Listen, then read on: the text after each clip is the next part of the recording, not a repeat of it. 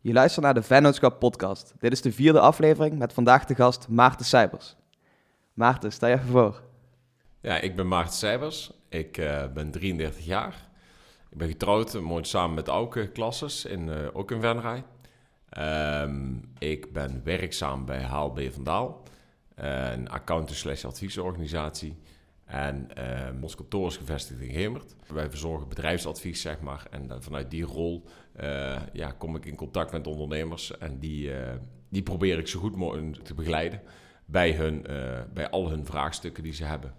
Um, daarbij maken wij gebruik van de Challenge and Control Tool.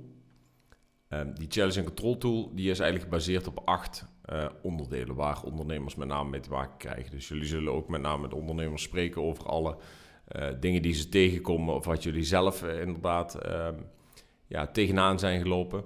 Wij proberen daar met name zeg maar, voor te zorgen dat wij alle facetten bespreken. En dan doe ik op ehm, die Challenge Control Tool. En die ziet er namelijk uit dat het, dat uit acht vlakken bestaat. iets over de persoonlijke situatie. Dus hoe, hoe sta jij daarvoor, zeg maar? Wat zijn jouw persoonlijke doelen? Waar, waar streef je naartoe? Um, de eigendomssituatie. Van, ja, met name bijvoorbeeld in, in eenmanszaken VOF's, zie je vaak dat, um, dat ondernemers um, veel al hun eigendommen, zeg maar, die, die ze vanuit privé hebben, ook ingebracht hebben in de zaak. Hè. De, alles wat hier staat is in principe ook van jullie zelf in, in, in privé en eigendom. Hoe kun je dat beschermen? Daar proberen we ja, iedereen ook bij te helpen. Van, uh, hoe, hoe, hoe mocht er in een bepaalde situatie het zich voordoen dat je bijvoorbeeld failliet raakt, ja, hoe zijn dan in ieder geval je persoonlijke eigendommen wel beschermd? Maar is het dan ook zo dat bijvoorbeeld, stel Willem en ik gaan nu samen in een VOF. We brengen allebei onze eigen laptop in, onze eigen auto in, onze eigen, uh, wat zie ik hier, bureaustoel in. Is het dan ook dat je dat gaat beschermen? Of is het meer zo van, als het hele bedrijf failliet gaat, dat je dan uh, als bedrijf zijnde die spullen nog, nog toe-eigent? Ja, we gaan dat allebei gaan we uh, beschermen. Dus de zaken die je hebt ingebracht, nou is het redelijk lastig om dat soort kleine investeringen, zeg maar, om die helemaal te beschermen. Mm -hmm. Maar we gaan je wel helpen bij het opstellen van goede algemene voorwaarden, uh, leveringsvoorwaarden, mocht je die nodig hebben. Zodat in ieder geval de risico's die je hebt, dat je die probeert uit te sluiten. Ja. Dat doe je voor een groot gedeelte al met verzekeringen, verzekeringsoplossingen. Dat is een aansprakelijkheidsverzekering of een rechtsbijstandverzekering. Of een arbeidsongeschiktheidsverzekering, mocht je niet bijvoorbeeld kunnen, uh, kunnen werken. Maar we proberen daarbij ook uh, ja, de persoonlijke eigendommen die je zeg maar, in de zaak hebt zitten, ja, om dat zoveel mogelijk te beschermen tegen de buitenwereld. Ja.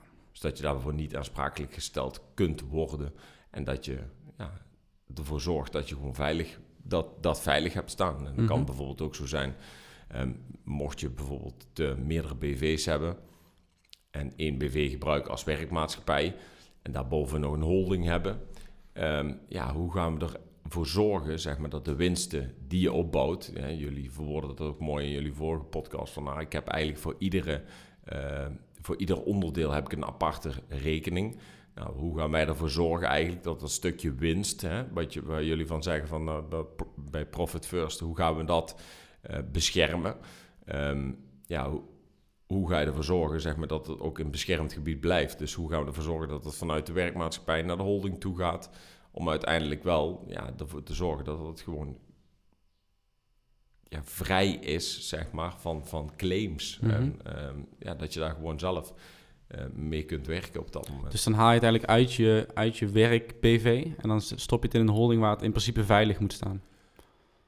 In principe uh, zou het dan veilig moeten staan, ja. Maar dat is dan wel wat, er, uh, wat we willen doen. Of in ieder geval om ervoor te zorgen dat bepaalde zaken, net als met name zeg maar, de, de winsten, dat die beschermd zijn. Ja. En je hebt natuurlijk winsten nodig om, om, om verder te kunnen investeren. Om ervoor te zorgen dat je inderdaad die nieuwe laptops en dergelijke aan kunt schaffen. Maar als jij merkt van oké, okay, ik heb dit echt over. Hè, dit is echt mijn ja, overwinst als het ware ja, hoe ga ik die beschermen? Dus hoe ga ik die naar boven toe halen? De, eigenlijk doen we niets anders dan het, uh, uh, het naar boven halen van de winsten. Dus uit de risicosfeer halen, zeg maar, van het kapitaal wat eigenlijk uh, ja, in je bedrijf zit. Ja. Dus dat is in die eigendomssituatie van belang. Um, daarnaast um, hebben het met de ondernemers inderdaad over, over risico's. Dus welke risico's loop je als ondernemer? Uh, heb je die volledig in kaart gebracht? Nou, een mooi voorbeeld denk ik is nou ja, de huidige periode waar we in zitten. We moeten er niet te veel over praten. Maar ja, je ziet het gewoon uh, gebeuren dat mensen dus inderdaad te maken krijgen met, met het virus, met het COVID-19-virus. Um, en daardoor bijvoorbeeld niet meer in staat zijn om een bepaalde periode te werken. Dan kun je zeggen van ja, dat overkomt mij niet. Maar ja, dat kan zomaar eens het geval zijn. En hoe is het dan geregeld met je zaak? Merken jullie dan nu ook extra drukte door dat, door dat virus? Ja. Dat je mensen extra bij moet staan, extra moet helpen? Ja. En vooral de mensen waarmee we frequenter contact hebben. Zeg maar ook op basis van die challenge en control tool. Zeg maar eigenlijk de doorgaande gesprekken die we voeren met de ondernemers. Daar zijn we redelijk goed op de hoogte van wat er speelt. En daar hebben we ook geprobeerd, zeg maar, om uh, bijvoorbeeld het, het uh, wat ik net noemde, zeg maar, de, de, persoonlijke eigendommen te beschermen. Um, maar ook met, met hun te praten over, ja, wat, wat, wat gebeurt er eigenlijk als jij in een bepaalde situatie terechtkomt, dat je niet meer in staat bent om te werken. Het zijn geen leuke situaties, maar het is wel, uh, ja, het is wel nodig, zeg maar, om dat bespreekbaar te maken.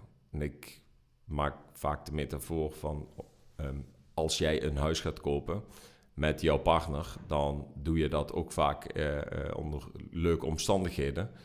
Maar zorg er wel voor dat als het fout gaat of een van beide valt weg, dus bijvoorbeeld door een overlijdenssituatie, ja, zorg er wel voor dat je gewoon in staat bent om daar te kunnen blijven, ja, te blijven uh, leven. Mm -hmm. En daar te blijven wonen. Niet dat je direct je huis moet verkopen of iets dergelijks. Ja, um, dat, is, dat is dus die risicosituatie. Um, daarnaast zijn we um, veel van onze klanten, zeg maar, die zitten, hebben personeelsleden. Nou heb ik ook gehoord dat jij ook uh, stagiaires hebt aangenomen. Dus je bent ook met, inderdaad met personeelsleden, krijg je te maken. Nou, hoe ga je daarmee om? Weet je wat de risico's zijn inderdaad die daarbij komen kijken? ben je bewust van welke, uh, welke voorziening je moet treffen, welke informatiebehoeften um, die mensen hebben. Um, en hoe je die op een bepaald moment, zeg maar, die informatie ook geeft. Ja. Nou, wat, waar wij met name um, ook het meeste op inzoomen, eigenlijk tijdens die, tijdens die gesprekken, is, is de strategie. Ik heb gewoon gemerkt dat, dat veel ondernemers die hebben een bepaald beeld voor zich van ja, ik wil groeien. En ik, ja, ik wil veel personeel aannemen. Uh, ja, we worden ook in de vorige podcast terugkomen van ja, we willen eigenlijk ervoor zorgen zeg maar, dat alle disciplines die we hebben uiteindelijk misschien wel in één bedrijf terechtkomen. Um, maar heb je dat voor jezelf uitges uitgesplitst of uitgetekend eigenlijk op een, ja, op, een, op een tijdslijn? Weet jij voor jezelf bijvoorbeeld dat je wat je over een uh, anderhalf jaar bereikt wilt hebben, wil je dan je eerste medewerker aangenomen hebben? Of wil jij uh, bij wijze van een ander pand gehuurd hebben? Of ben je dan bijvoorbeeld aan het kijken naar een andere, uh, een andere huurlocatie om jezelf in te vestigen?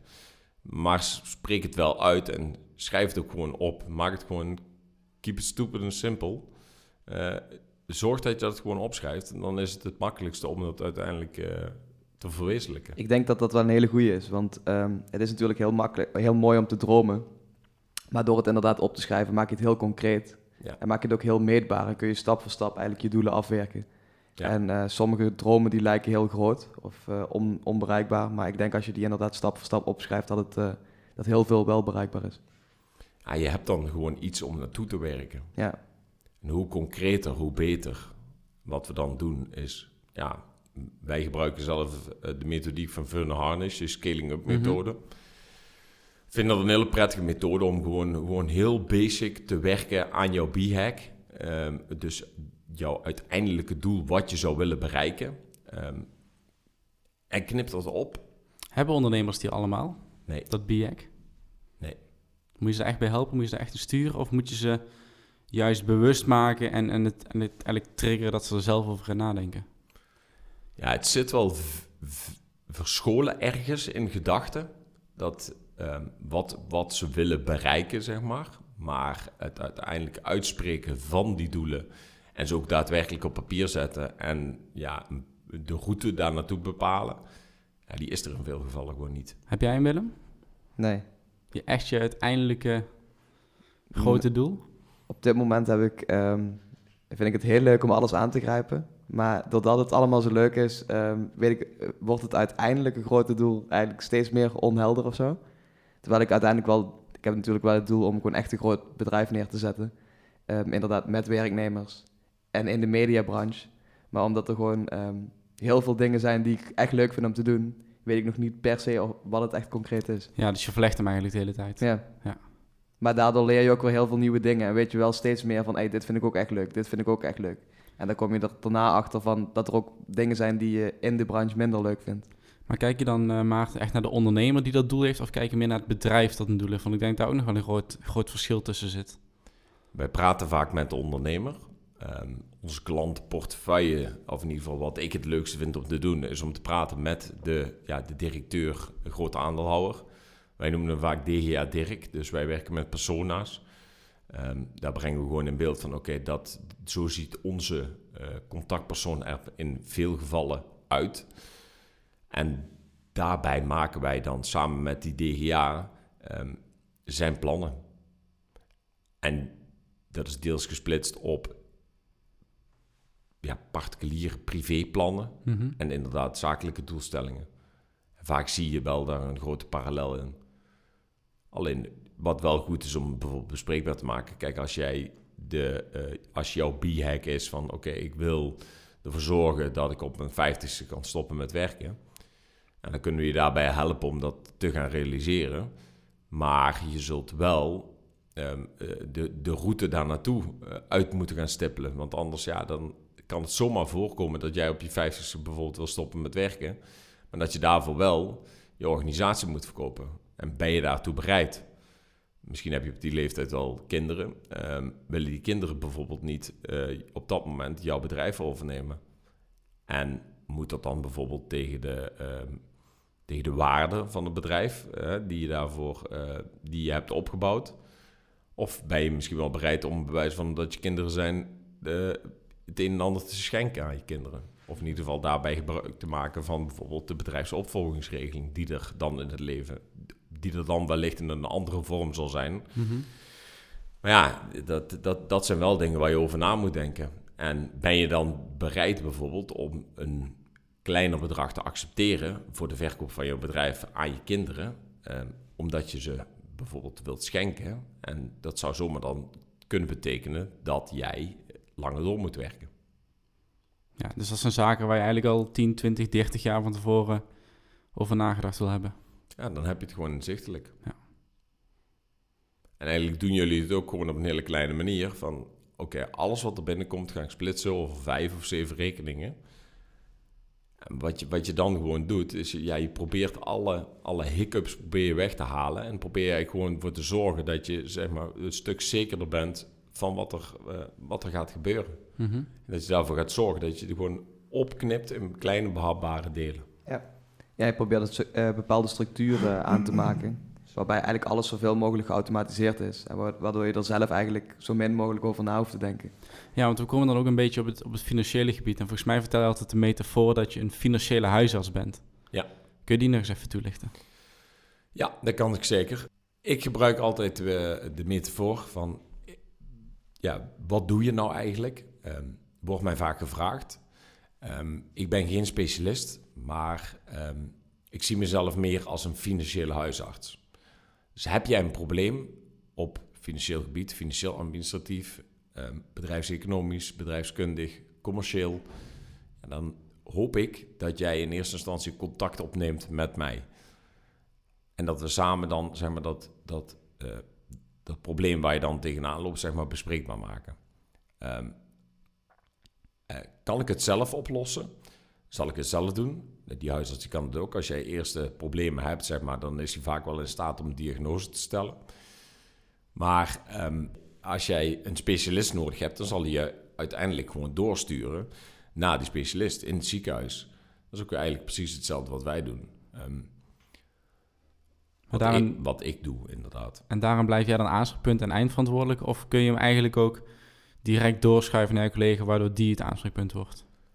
Nou, wij, wij doen het op zo'n manier dat ik aanspreekpunt blijf en dat we samen zeg maar, de, de, ehm, het vraagstuk van de klant behandelen. Mhm. Ja, het is een specialist die komt, daadwerkelijk, die komt wel daadwerkelijk in contact met die, met die ondernemer of met die klant. Ja. Maar uiteindelijk ben jij de, zeg maar de ja, soort van projectmanager. Jij, jij bent uiteindelijk het aanspreekpunt van die klant voor alle financiële zaken.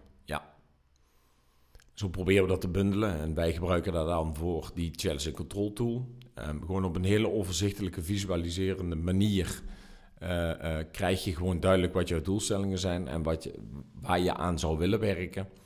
En wij hebben een, een batterij zeg maar, achter ons staan met, uh, met gespecialiseerde mensen, bijvoorbeeld op fiscaal gebied of de accountant zelf, um, de jurist, um, de, de, de bedrijfsovername specialist, die er uiteindelijk voor kan zorgen dat jouw vraag zeg maar beantwoord kan worden. -hmm. Dus stel, uh, stel binnen wij komen uit bij, uh, bij het kantoor van Maarten. Moeten wij dan al die challenge control stappen doorlopen of wordt er echt uh, cherrypicking gedaan? Dus wordt er gezegd van oké, hier valt nu veel te winnen, dan gaan we dat behandelen van die, van die tool die jullie hebben, van die acht vlakken. Of is het echt een heel proces wat je eigenlijk moet doorlopen om ja, een stabiele basis of een stabiele financiële gezondheid op te bouwen? Ik zeg vaak in eerste instantie dat het het beste is om al die vlakken wel te doorlopen. Jij krijgt dan ook redelijk snel zichtbaar van oké, ik moet bijvoorbeeld meer aan mijn persoonlijke situatie werken. Want die, ja, die, die, die werkt bij ons zeg maar, met een soort van stoplichtsysteem. En mocht die bijvoorbeeld rood opkleuren, um, en, en, bijvoorbeeld jouw cash situatie, omdat je dat allemaal prima op orde hebt door die, door die indeling die jullie hebben gemaakt, um, mocht die behoefte bijvoorbeeld niet zo groot zijn, dan, uh, dan kunnen we aan cherrypicking gaan werken, in jouw geval. Um, en gewoon een keuze maken van, oké, we, gaan, we gaan daarmee verder. En we gaan juist inzoomen op die persoonlijke situatie. Is, um, is deze, um, deze tool, hebben jullie ook gebruikt bij, uh, bij Oosterholt, het project dat we samen gedaan hebben? Misschien is dat wel een mooi, uh, mooi bruggetje om wat dieper op in te gaan. Ja, zeker. Wij zijn in contact gekomen, of in ieder geval Oosterholt is uh, Oosterholt Transport in, uh, in Vechel, die zijn al uh, lang klant bij ons. Um, ja, wij hebben gewoon die dienstverlening ontwikkeld, dus die challenge and control tool ontwikkeld. En toen is er ehm, contact opgenomen met, met Gerard. En toen hebben wij er uiteindelijk voor gezorgd dat we, dat we samen zijn gaan kijken van oké, wat is jouw doel dan uiteindelijk wat je zou willen bereiken? En hoe kom je daar uiteindelijk terecht? Nou, bij die organisatie speelt het verhaal dat, um, dat het bedrijf overgedragen gaat worden naar, naar zoon en dochter. Um, ja, en daar zijn gewoon een aantal dingen ook besproken die, uh, die ze uiteindelijk wilden realiseren. En zo ben ik uiteindelijk zeg maar, ook bij jullie terechtgekomen, omdat ik uh, ook van mening ben dat je elkaar verder moet helpen. En elkaar helpen vind ik niet 40 koppen koffie drinken om alleen maar uh, ja, gewoon te zeveren, zeg maar, over uh, van wat, wat, wat gaan we nou bereiken? Uh, of waar ga ik jou bij helpen? Nee, dat moet je ook doen. En ik denk wel dat dat, dat dat iets is waar in ieder geval ik dan voor sta. Van ja, we gaan het ook gewoon doen. En zo heb ik toen met jullie contact opgenomen en aangegeven van, nou, ik denk dat Oosterholt met een, met een bepaald vraagstuk zit, met een brandingsvraagstuk. En daar willen, ze, daar willen ze eigenlijk hulp voor hebben. En zij hadden dat op het gebied van uh, het uh, vinden, het zoeken en vinden en selecteren van medewerkers. Ja, en ik heb gewoon, ik had een aantal voorbeelden bij jullie gezien van hoe jullie dat zouden kunnen realiseren. En toen uiteindelijk gewoon de, ja, aangegeven ook bij, uh, bij, bij onze klanten Oosterholt dat jullie in staat zouden zijn om hun daarbij te helpen. Ja, want het is inderdaad begonnen, en dat kan ik me herinneren uit die brainstorm sessie die we hebben gehad. Het is echt begonnen met dat vraagstuk van oké, we hebben dadelijk nieuw personeel nodig. En niet voor één vacature, maar een stuk of vier, vijf, misschien wel zes. Um, maar ja, wat wij ook zagen was dat er eigenlijk buiten volgens mij een Facebookpagina was er nog helemaal niks wat ze online hadden. Dus er was, er was geen website, er was geen um, continue stroom aan, aan blogs of aan vacatures die niet online stonden. Um, ook een stukje branding, dus we hebben het over logo gehad, bedrukking van vrachtwagens.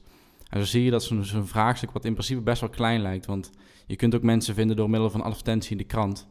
Alleen um, als je dat echt helemaal wil aanpakken, inclusief een stukje rebranding, dan komt daar heel veel bij kijken om dat om dat allemaal op te gaan pakken. Misschien dat jij er wat meer over kunt vertellen. Ja, het was wel grappig, want we zijn daar begonnen met een brainstorm sessie. En op het begin begon het natuurlijk met wat, met wat oppervlakkige vragen.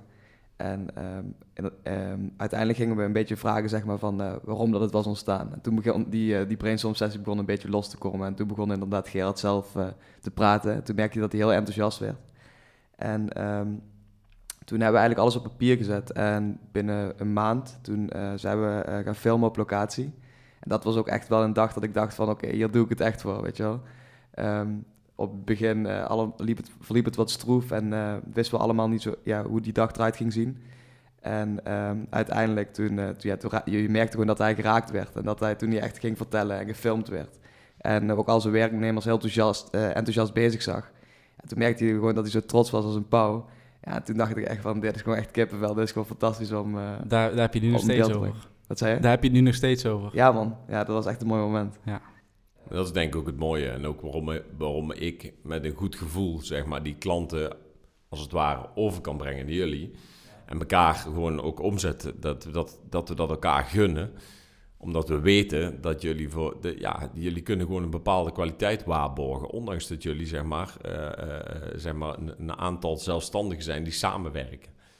En ik denk juist dat die community die jullie hebben gevormd daaromtrent, dat die gewoon heel waardevol is. En dat je toch ook samen dat gesprek aanvliegt om een goede nulmeting eigenlijk te maken van ja, waar, waar, waar, speel, waar speelt de klant mee? Waar, hoe staat hij ervoor? Wat wil hij? Want je doet het uiteindelijk, zeg maar, uh, je komt in contact met zo'n persoon. Um, dat is dan via mij gebeurd. Uh, uh, ja, je weet ook niet precies zelf van ja, waar gaat dit eindigen? En het vraagstuk was inderdaad rebranding en een stukje hulp bij, uh, bij ontwikkeling van, uh, van, van vacatures die uiteindelijk zeg maar, de, de eter ingeslingerd moeten worden, op welke manier. En of dat dan een krantje is of Instagram of uh, Facebook. Ja, dat, dan moeten jullie maar uitzien te zoeken. Dus dan, dan zijn wij ook niet de moeilijkste om dan andere partijen daarvoor in te schakelen. Ik herken ook wel die werkwijze, want je had het net over dat je echt een generalist bent. Ik denk dat wij dat ook allebei zijn we zijn niet echt uh, diehard ontwikkelaars of diehard uh, designers. Maar wat we eigenlijk hetzelfde doen als wat jij net vertelde, is dat we om ons heen kijken van oké, wie zit er in ons netwerk die dingen heel goed kunnen? Dus wie kan er heel goed video's schieten of wie kan ze heel goed bewerken? Uh, wie kan de beste foto's maken? En eigenlijk is dat wat jij intern hebt. Dus binnen één bedrijf is wat wij proberen te creëren om ons heen. Dus uh, nou, Willem, wat je zegt, over een tijdje wil je daar wel naartoe. Dus dat je alle disciplines aan boord hebt. Maar eigenlijk zijn het qua, als je hebt over kwaliteit en oplevering, zit je op hetzelfde niveau. Alleen heb je ze nu extern zitten en je hebt ze niet binnen een even zitten. Ja, jullie hebben het dan ook met name op het creatieve vlak, zeg maar, op, op, de, op de, de, verwerking van de visualiserende uh, uh, ja, ideeën. En wij uh, proberen ondernemers inderdaad meer bij te staan op het gebied van accountancy en op het gebied van audit, fiscaal advies, juridisch advies, HR-advies internationale dienstverlening, uh, die fusie en overnames die ik net inderdaad noemde, uh, subsidieadvisering en gewoon het bijhouden van zo'n administratie. Ja. Misschien ook wel leuk om even in te zoomen, want ik heb jou, ik denk dat het misschien al anderhalf jaar geleden is, ook gecontact. Omdat uh, mijn moeder een, een zorgonderneming ging beginnen. Dat stond toen helemaal in de kinderschoenen. En die waren inderdaad op zoek naar een stukje externe begeleiding van, van bedrijfsadviseurs. En toen heb ik je ook gebeld en zei van ja, ik weet niet precies wat ze gaan doen. Ze hebben allerlei plannen. Um, maar eigenlijk ligt er op dat moment nog helemaal niks. Er zijn wat ideeën en er zijn wat, wat plannen gesmeden. En er zijn misschien wat cijfertjes opgesteld. Maar hoe pak je dat dan aan om ze eigenlijk vanaf ook weer die nulmeting, waar we het bij Oosterrot over hadden. Hoe, hoe, pak je, hoe pak je dat proces aan om hun eigenlijk stap voor stap te begeleiden? Want het zijn nou ja, niet direct ondernemers. Het zijn meer uh, zorgverleners of verpleegkundigen. Dus hoe zorg je ervoor dat je toch die bedrijfskundige kant daarin ja, weet te dekken? Ja, hoe, hoe we dat eh, hebben gedaan is met name te zorgen zeg maar, dat, dat wensen en, en doelen worden uitgesproken. Dus dat er uiteindelijk ook gewoon een, een doel komt te staan wat ze willen realiseren. Um, in het gebied van, uh, van jullie mam. Jullie mam die kwam in eerste instantie bij, via jou bij mij terecht. En toen hebben wij een afspraak gemaakt. Nou, dan kom je zeg maar ook in zo'n, in zo'n proces terecht van oké, men is een keuze aan het maken tussen diverse uh, kantoren. Um, ik weet dat er toen een aantal concurrenten van ons inderdaad ook bij ehm, destijds bij jullie mam en haar zakelijk partner zijn geweest. En dat daar uiteindelijk een keuze in is gemaakt van oké, waar heb ik dan het beste gevoel bij? Ja. Want uiteindelijk merk ik dat gewoon het meeste. Um, je, je, je start vanaf scratch af aan. Je neemt de kennis en ervaring mee die je hebt opgebouwd, zeg maar, de laatste 15 jaar binnen, um, in mijn geval dan de financiële dienstverlenende wereld.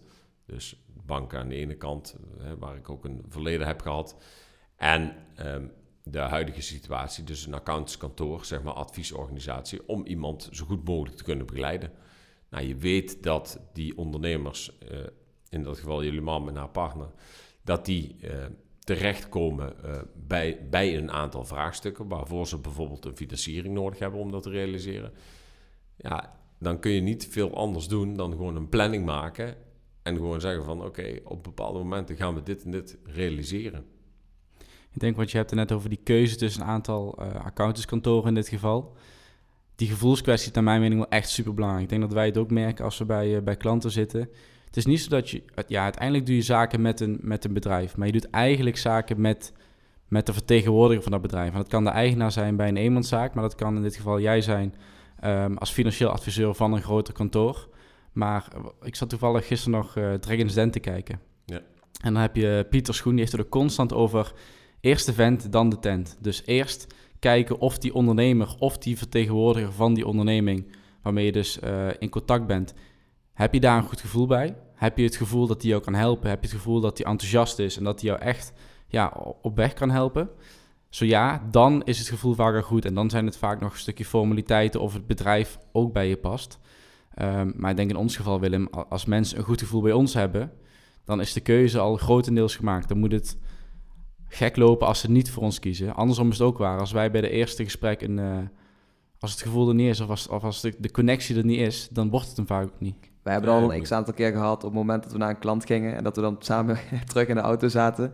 Dat we meteen zoiets hadden van, hey, dit was echt wel, uh, dit was echt top hè. Ja, dat voel je gewoon. Ja, dan heb je het nog niet eens gehad over wat we nou precies gaan doen. Heb je nog niet eens gehad over wat dat dan ongeveer qua kostenplaatje gaat zijn. Maar je hebt gewoon die, die connectie, die maak je in zo'n eerste gesprek. En je voelt eigenlijk na twee minuten aan van, wordt dit hem of wordt dit hem totaal niet? en dan ga je inderdaad op de terugweg in de auto zeggen van tegen elkaar van ja, dit wordt super vet en hier zijn we enthousiast over en dit project willen we ook echt aanvliegen. Ja. En ik denk als je het op zo'n manier doet, dan heb je ook de grootste slagingskans. En inderdaad, ja, ik ben ook echt van mening dat, dat er een persoonlijke klik moet zijn. Is die er niet, ja, dan ga, je het gewoon, dan ga je het gewoon niet met elkaar vinden. Of in ieder geval, dan ga je niet dat kunnen realiseren wat er uiteindelijk in zit. En ik vind wel dat je dat dan ook eerlijk moet uitspreken ten opzichte van elkaar. Ja, want de, de vraag is, en wij merken, dat zullen jullie ook wel merken, als er op het begin al heel veel frictie of dat er problemen ontstaan op hele kleine dingetjes, dan kun je inderdaad iemand als klant houden of dan kun je de samenwerking door laten lopen. Maar op het moment dat je dan later voor grotere dingen uh, komt te staan, wat gaat het dan doen, weet je wel? Ja. Heb je wel eens afscheid moeten nemen ook van klanten? Ja, dat heb ik wel eens moeten doen. Ja, Kun je wat over dat, over dat proces loslaten? Ik denk dat het een heel moeilijke. Ja, dat, uh, dat kan zeker. Um, um, um, in mijn periode uh, bij uh, dat ik bij de Rabobank werkzaam ben geweest, ben ik ook wel eens zeg maar, met klanten in contact gekomen die, waar je dan een heel laat stadium eigenlijk betrokken raakte bij de relatie. Dus je, bent, je staat niet in, in de beginschoenen zeg maar, van de relatie met de klant. dus daar heb kun je geen invloed op uitoefenen, wat er in het verleden gebeurd is. Dus je wordt eigenlijk geconfronteerd met een bestaande situatie. Af en toe kun je die, situatie gewoon niet lijmen. En dan moet je gewoon ook eerlijk zijn van ja, luister. Uh, um, bijvoorbeeld in dat geval was er dan bijvoorbeeld een, een, een voorstel voor een financiering van een eigen pand, voor de aankoop van een eigen pand, van een nieuw, nieuw te bouwen locatie.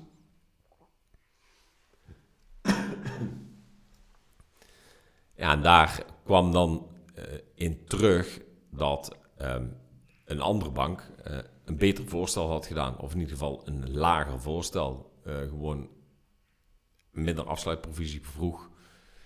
Ja, dan moet je ook gewoon uh, durven zeggen van, nou, dan doen we het niet. Wij kunnen daar niet, wij konden toen niet in alles mee. Kijk, en dat, ja, dat is denk ik ook wel een wijze les die jullie ook wel, ook wel tegenkomen. Ja, ga niet in alles mee. Kijk, sommige dingen hebben ook gewoon zijn prijs. En je kunt, we kunnen voor iedereen werken als we het allemaal gratis doen. We blijven bezig, maar ja, uiteindelijk heeft alles zijn prijs. En, en ik denk dat je door middel van het leggen van die persoonlijke connectie, dat je daar uh, echt in staat bent om, om die band op te bouwen met die klant. En ik heb vaak de, uh, de gedachte van, ja, hij moet ook naar de wc en hij drinkt ook een potje bier. Ja, en dan uh, als je zo al in die relatie staat, dan, ja, dan merk je al. Je begint een beetje te lachen en je denkt van, oké, hij, is wel gewoon een serieuze gast. Maar hij, ja, met hem kan ook gewoon een dolletje maken.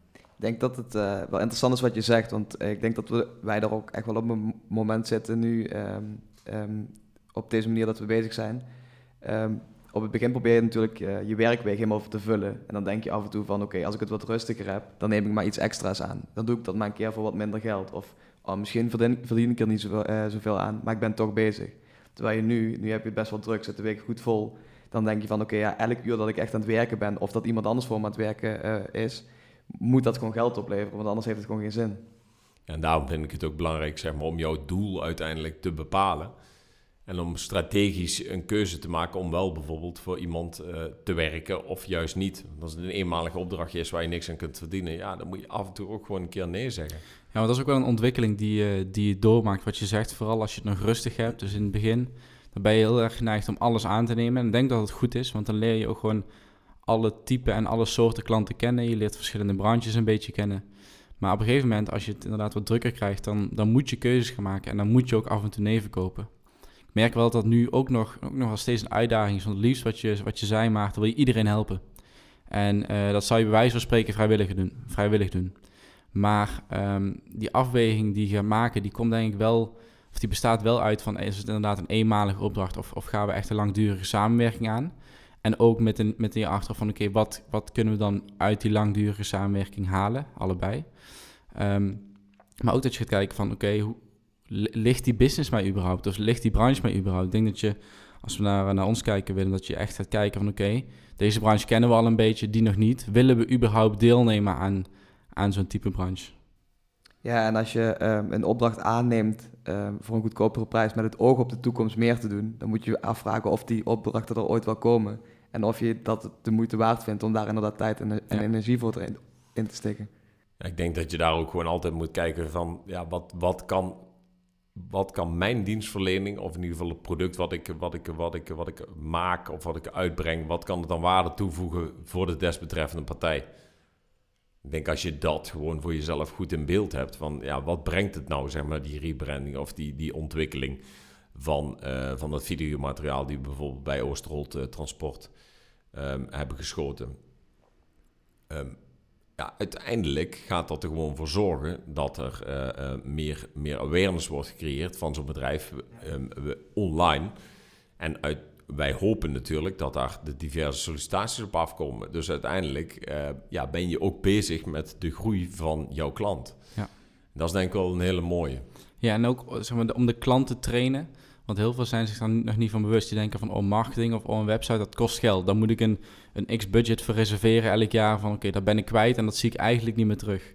Maar dat is ook de kunst en dat is eigenlijk onze taak om die klant ook te trainen van, je moet het echt zien als een investering die, die, die keuze die je maakt om te investeren in een website of, of om te investeren in een rebranding, die gaat zich terugbetalen door middel van dat je personeel gaat vinden of door middel dat je meer leads gaat krijgen via je website. Dus dat is nog wel een uitdaging voor ons uh, die, ik vaak zie, is dat mensen zich nog niet dermate bewust zijn dat het echt geld kan opleveren of, of bedrijfsvoordelen kan opleveren, uh, ten opzichte van dat het eigenlijk alleen maar geld kost op voorhand. Ja, ik probeer dat inderdaad ook te doen. Um, uh, zoals jullie uh, zelf ook een accountant hebben of een administratiekantoor die voor jullie zeg maar, die werkzaamheden uitvoert van de, van de financiële administratie. Ja, dat zijn toch vaak kosten die uh, gemaakt moeten worden om zeg maar, aan die plicht te voldoen, zeg maar, om die aangiftes door te sturen naar de Belastingdienst. En om uiteindelijk bijvoorbeeld je aangifte van je inkomstenbelasting in te kunnen vullen of je vennootschapsbelasting. Ja, dat hoort er nou eenmaal gewoon bij. Um, dus probeer hem ook, ik probeer hem ook gewoon vaak plat te slaan. En te zeggen van ja, ik ga jou daarbij helpen. Ik ga er zorgen dat dat goed gebeurt. We zijn er niet de goedkoopste in. Maar ik ga op een andere manier ga ik ervoor zorgen dat ik waarde toevoeg binnen jullie organisatie. En is dat niet direct, zeg maar, door, um, door een besparing die we kunnen realiseren op fiscaal gebied bijvoorbeeld. dan kijk ik sowieso naar met wie kan ik mijn klanten in contact brengen. Dus oftewel, hoe kan ik ervoor zorgen dat de factuur die wij uiteindelijk ieder jaar sturen, gewoon gedekt wordt door, uh, door een succesvol lead aan de andere kant. Ja. ja, dat communiceer je eigenlijk op voorhand. Dus je zegt van, je, bent eigenlijk heel transparant. Je zegt van, we zijn niet de goedkoopste. Je kunt naar de buurman gaan die, die het voor een paar tientjes per uur minder doet. Maar op deze en deze en deze manier proberen we, of, of, of voegen we daadwerkelijk waarde toe aan jullie bedrijf, in welke vorm dan ook. Ja. En ik denk dat wij dat op een andere manier doen door middel van uh, zo'n tool te gebruiken, zeg maar, om dat overzicht te creëren. En om uiteindelijk te werken zeg maar, aan jouw doelstellingen die je wilt behalen als ondernemer zijn. En hoe ja, die gewoon op te knippen en piketpaaltjes te slaan en daar naartoe te werken. Maar ook aan de andere kant, ja, ik vind het ook gewoon lekker om commercieel bezig te zijn. En als ik met jou een mondelinge afspraak maak dat ik bij jou één klant per jaar ga leveren, ja, dan moet ik jou ook wel eh, gigantisch goed in de gaten blijven houden als ondernemer zijn en wat je kunt doen. En dan om sneller die link te kunnen leggen naar een andere klant of naar uh, um, iemand die op een netwerkbijeenkomst spreekt en die aangeeft van, nou ja, ik, uh, ik ben eigenlijk helemaal niet tevreden over mijn webshop. kun je eens even kijken of ken jij niemand? Of ja. Hoe zorg je daarvoor? Want ik merk uh, in mijn eigen werk en in mijn eigen werkweek dat op dagen dat alles door elkaar komt. Dus dat ik um, eerst door de ene klant word gebeld, een uur later door de andere. En tussendoor nog tien appjes van weer andere klanten beantwoord. Dat ik eigenlijk alleen maar bezig ben met reactief werk. Dus ik ben eigenlijk alleen maar antwoord aan het geven of ben dingen aan het, uh, dingen aan het aanpassen. Uh, ik kan me voorstellen dat jij dat ook soms hebt. Dat je ineens in een uur drie telefoontjes krijgt van drie verschillende klanten. Um, waar ik zelf meer, meer um, bevrediging uithaal, is als ik echt gewoon gefocust kan werken. Dus als ik bij wijze spreken drie uur uh, echt goed aan de site kan werken of echt goed in iemands marketing kan duiken. Maar hoe hou jij die balans tussen enerzijds een stukje gefocust werken en anderzijds ja, het reageren op, op klanten of het meedenken met klanten? Nou, ik dat in ieder geval probeer te doen, ook aan te, te werken aan de branding voor het kantoor waar ik dan voor werkzaam ben is wel vaste momenten in te plannen waarop ik inderdaad naar buiten ga en naar netwerkbijeenkomsten toe ga. Of bijvoorbeeld, uh, nou, ik ga dan frequent naar de businessclub van Helmelsport. Um, ja, dat, dat is best een leuke club. Dat weten wij inmiddels ook. Ja, jullie zijn ook een keer mee geweest. Ja, dat is, uh, het, het is gewoon een hele prettige manier, zeg maar, om, om kennis te maken, laagdrempelig, zeg maar, met, met andere mensen. En, en met andere mensen in contact te komen. Ja, je moet wel de ballen hebben om op dat moment naar iemand toe te stappen en te vragen van, ja, hey, uh, hoe is het met jou? Um, uh, zullen we samen een biertje drinken? Uh, ja, vervelend hè, voetbal. Ehm, ja, het, ziet er niet uit. Nee, dat is waar. Alleen je komt er wel met nieuwe mensen in contact. En mij helpt het om daarbij een vaste structuur daarbij aan te houden. Oftewel, ja, in het begin van het seizoen weet jij op welke momenten de wedstrijden worden gespeeld. Dus zet die alsjeblieft in je agenda. En mhm. zorg er gewoon voor dat je die structuur um, aanbrengt en jezelf als het ware dwingt om op dat moment ook daar naartoe te gaan. Dus dat vind ik altijd wel heel prettig. Um, ja, benader het gewoon, ja, ik zeg het wel eens vaker, gewoon autistisch. Van ja, vaste structuur, uh, vaste momenten dat je dat gaat doen. En inderdaad, als jij in hebt gepland in jouw agenda dat je drie uur op, op maandag aan een website gaat werken, maandagmiddag, omdat je uh, maandagochtend zeg maar alle mails van het weekend hebt beantwoord die je nog niet hebt beantwoord. Um, en je doet alle uh, dingen waar je eigenlijk geen zin in hebt. Ja, dan heb je dat maandagochtend al, al achter de rug. En kun je dinsdagmiddag of maandagmiddag met een gerust hart daaraan gaan werken. Ja, dus als het ware plan je blokken in je agenda. Of dat kunnen ook uren zijn. Ja. Dat je zegt van oké, okay, die, die en die uh, tijd moet ik aan iets werken. Dus moet ik echt gefocust bezig zijn en mag ik eigenlijk niet gestoord worden tenzij het een noodgeval is. En bijvoorbeeld die maandagochtend en die woensdagmiddag, dan heb ik tijd om uh, ja, het, het, reactievere werk te doen. Dus om mails te doorlopen, om uh, te reageren op klanten. Ja, zorg daarvoor dat je gewoon een, een vaste structuur erin uh, krijgt en dat je je daaraan houdt. Ik denk dat dat het allerbelangrijkste is. En ik denk ook dat het uh, een goede verbinding is zeg maar, met, met de manier waarop wij dat proberen te doen door wel met een vaste structuur zeg maar, gesprekken te voeren. Kijk, die challenge- en controlegesprekken die ik net noemde, ja, die doen wij één keer per kwartaal. Dus je verplicht de ondernemer eigenlijk om per kwartaal na te denken over oh, wat wil ik nou in die toekomst en hoe ga ik dat nou realiseren. En het plan wat we hebben uitgestippeld, ben ik daar ook mee bezig om dat te realiseren. En ik denk dat dat iedereen helpt gewoon een vaste structuur in te bouwen in je agenda en je daar ook gewoon aan te houden. Dat is ook nog wel een mooi puntje voor ons, want we hebben het heel vaak over als je een project aanvliegt, dan is de energie en het enthousiasme is op zijn top. Dus zowel bij ons als bij de klant. Dan ga je een project aan en dan gaat de energie die gaat met ups en downs. Dus ehm, je begint met heel veel, uh, heel veel energie en heel veel enthousiasme. Gaat het weg. Uh, het project zakt dan een beetje, gaat het weer omhoog, zakt het weer een beetje. Maar als het project is afgerond, dan ehm, wordt in principe de factuur betaald, het wordt opgeleverd en dat, dan is het klaar. Het project is klaar. En het is dan de kunst om um, inderdaad zo'n gesprekken in te plannen. Dus om te zeggen van oké, elk kwartaal of elk half jaar of desnoods één keer per jaar gaan we met z'n allen om tafel. En dan gaan we gewoon eens even het hele jaar doorlopen. Oké, wat staat er allemaal op de planning? Wanneer ga je naar een beurs? Wanneer uh, komt er een nieuwe productlijn uit? Wanneer, um, in het geval van een, uh, van een steenhandel, wanneer is het uh, hoogseizoen en wanneer gebeurt er eigenlijk helemaal niks? Om maar gewoon ervoor te zorgen dat je constant op de hoogte bent van elkaar. Um, je houdt dat, dat, dat contactlijntje, dat hou je eigenlijk in de lucht. Dus het is niet zo dat je na, na het project, nadat je het project oplevert, um, dat het contact wegvalt. Dat is eigenlijk zonde, want je hebt een klant en je wil die eigenlijk vasthouden.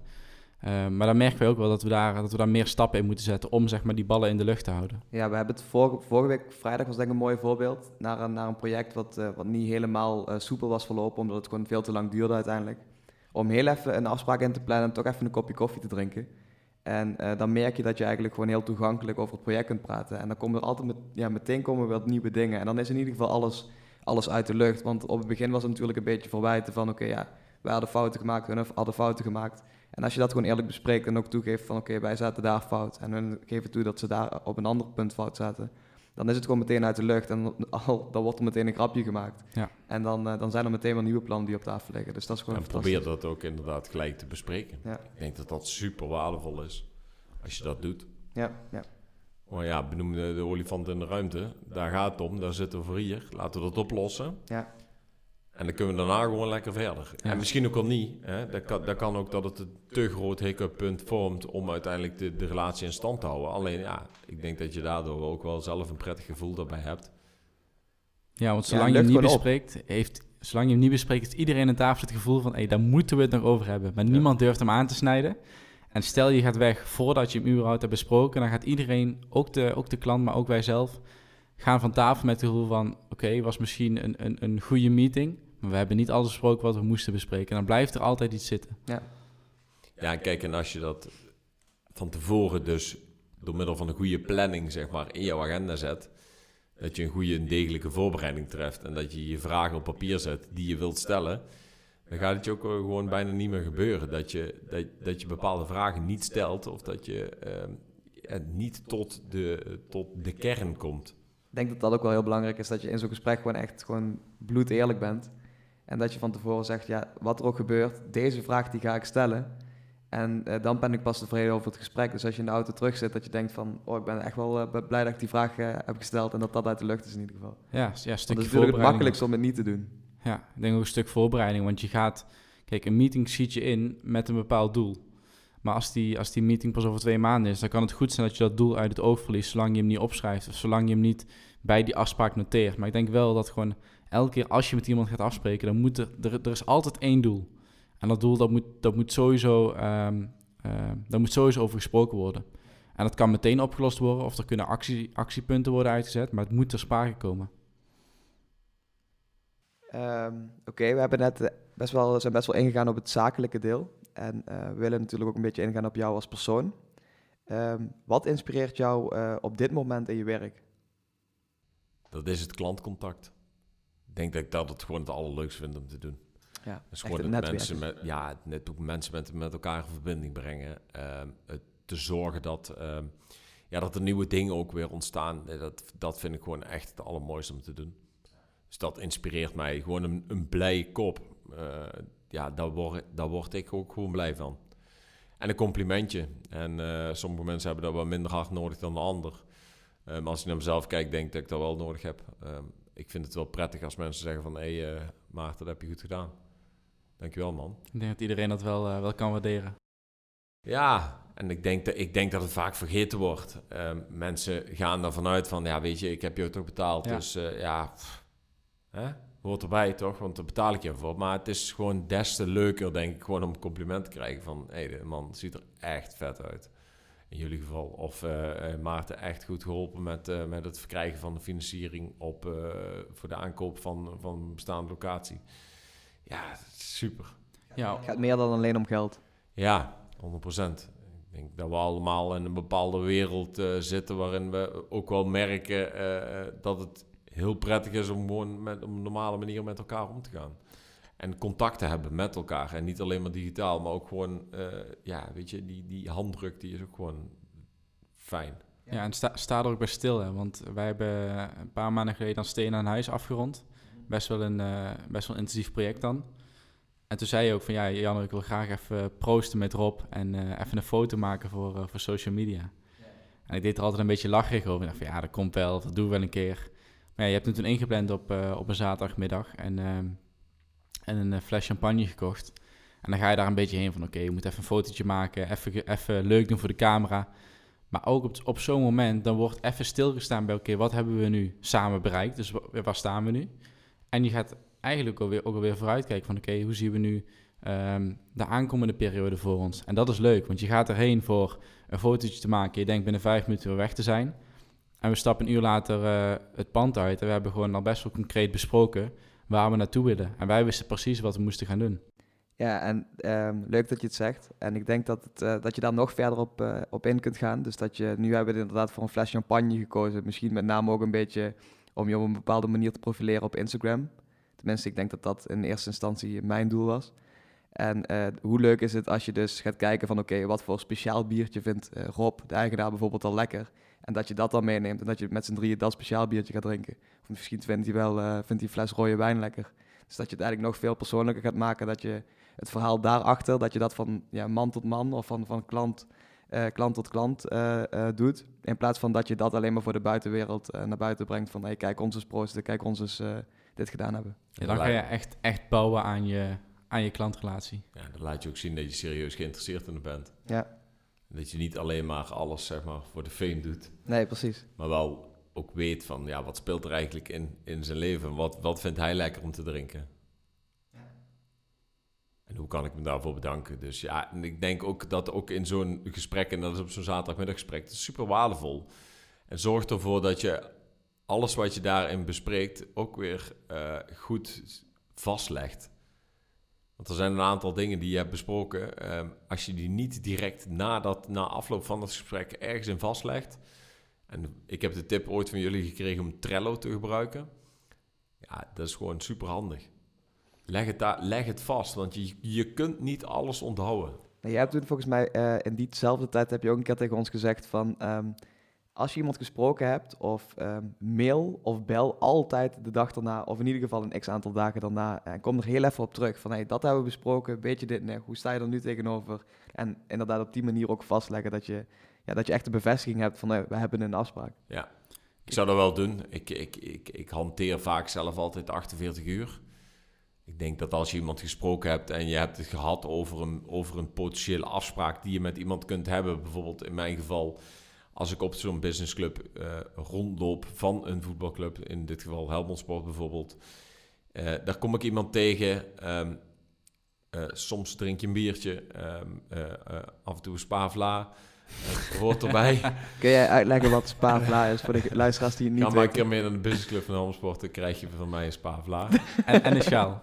En een sjaal, dat hoort er ook bij. Um, maar het is gewoon super belangrijk dat je dat dat je dat wel onthoudt. En al is het maar even een korte notitie of een, uh, of een, uh, een, een, een, een, gesprekje of zo'n voice.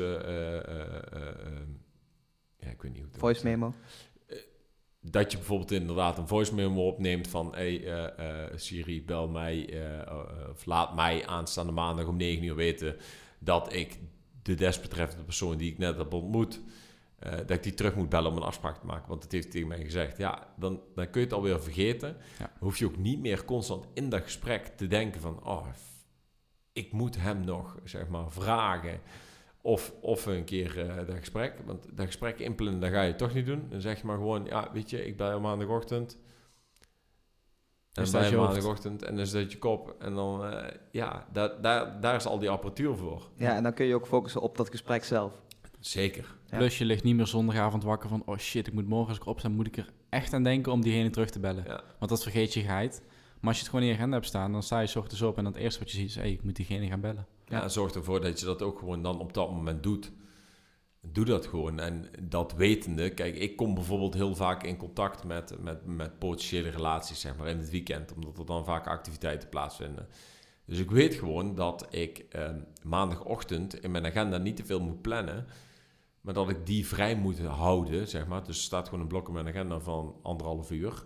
Waarin ik mensen die ik het afgelopen weekend ben tegengekomen. Of, of uh, dingen die er spelen. Dat ik die dan op dat moment gewoon gelijk kan oppakken. En dat ik die dan ga herplannen om in die weken of in die week erop te doen, dat is goed. Maar dan probeer ik wel, zeg maar, hele concrete afspraken te maken van, oké, dan gaan we dit doen. Maar wel ehm, met de vastigheid in mijn agenda, dat ik, die, dat ik, dat ik maandagochtend na ons, uh, ons teamoverleg, wat we iedere maandagochtend hebben, het commerciële teamoverleg, dat ik daarna altijd gewoon ruimte heb om die activiteit op te pakken. We hebben het nu over het weekend gehad, maar nog helemaal niet over onze uh, vrijdagmiddagborrel. Nee, klopt.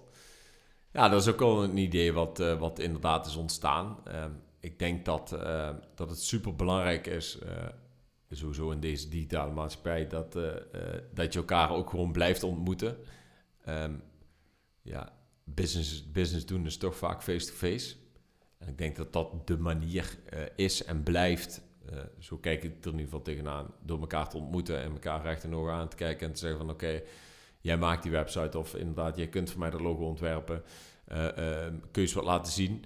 Um, ja, dan kun je op dat moment altijd in zo'n gesprek wat, wat, wat, wat foto's erbij halen. Of en in mijn geval bijvoorbeeld, um, ja, uh, als iemand ontevreden is over zijn bestaande accountant of over een advies wat hij heeft gekregen met betrekking tot de verkoop van zijn onderneming ja, dan kan ik op dat moment, heb ik gewoon vrij spel om op dat moment het gesprek te voeren met, uh, um, ja, met, zo'n, met, met die persoon. En dan heb ik daar wat tijd voor. Is dat vaak wat minder uh, formeel, zeg maar. Het is veel informeler door gewoon samen gezellig een biertje te drinken. Ja, en dat is eigenlijk ook de gedachte geweest waarom we toen ooit, um, ooit um, uh, zeg maar anderhalf jaar geleden zijn begonnen met het opzetten van vrijdagmiddagborrel Venray ook gewoon um, om daar uh, met elkaar gewoon samen gezellig iets te drinken, een klein hapje te eten.